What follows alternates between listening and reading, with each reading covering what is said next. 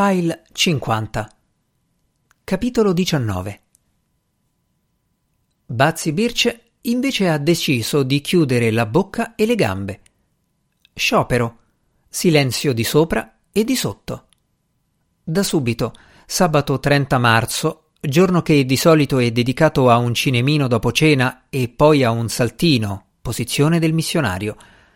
Per parte del pomeriggio ha girato alla larga dall'Augusto, silenziosa e ingrugnita, fingendo di aver cose da fare in camera, in bagno, in cucina. Ha eliminato in fretta il terrore di avere la tripolina tra i piedi. Il pensiero della firmetta ha ripreso il primato. A un certo punto, senza dire niente, è andata dalla sapienza domestica per sfogarsi un po'. Bazzi Vinicio non c'è è uno dei sabati in cui controlla i conti con l'aiuto dell'impiegatina sdraiata sul divano, così le due possono parlare liberamente. Parla per prima alla figlia, raccontando dell'idea malsana del marito e confessando che non sa più cosa inventarsi per convincere il Prinivelli a fare una cosa che non solo è semplice, ma è soprattutto logica. La madre l'ascolta senza cippare, poi, quando la Birce sospira e infine tace, va in cattedra. C'è poco da fare, afferma. Se l'Augusto non vuole, se la vecchia non firma, allora niente. Forse è meglio lasciar perdere, abbandonare l'idea dell'affare. Un bell'affare, senza dubbio, ma è inutile picchiare la testa contro il muro, inutile farsi il sangue cattivo. Si vede che non era destino. Meglio non pensarci più. Anche Bazzi Vinicio l'ha detto. Ah sì? fa la Birce. Ma sì. Qualche sera prima, parlando con lei, le aveva detto che ormai aveva messo via l'idea.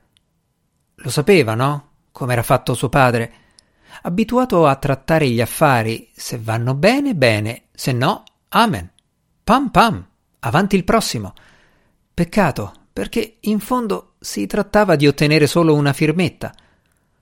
Ma cerca di interloquire Bazzi Birce.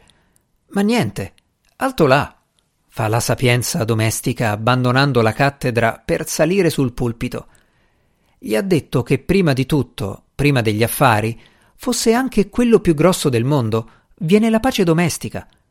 O vuole che quel matrimonio che non ha ancora un anno di vita si sfasci per colpa di una firmetta. E lui? chiede Bazzi Birce.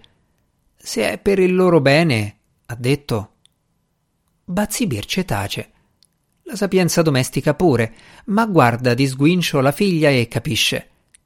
Capisce che ha innescato la miccia, perché in tutto ciò che le ha raccontato non c'è una parola di vero, una fila di balle messe in serie con studiata precisione allo scopo di provocare la figlia.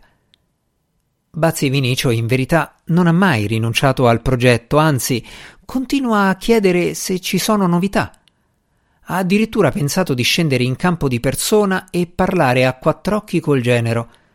Lei però gli ha detto di portare ancora un po' di pazienza, lasciar fare alla figlia.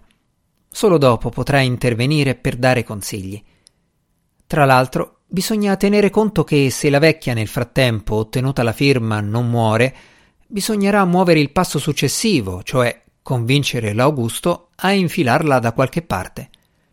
Quindi, come già detto, una cosa per volta.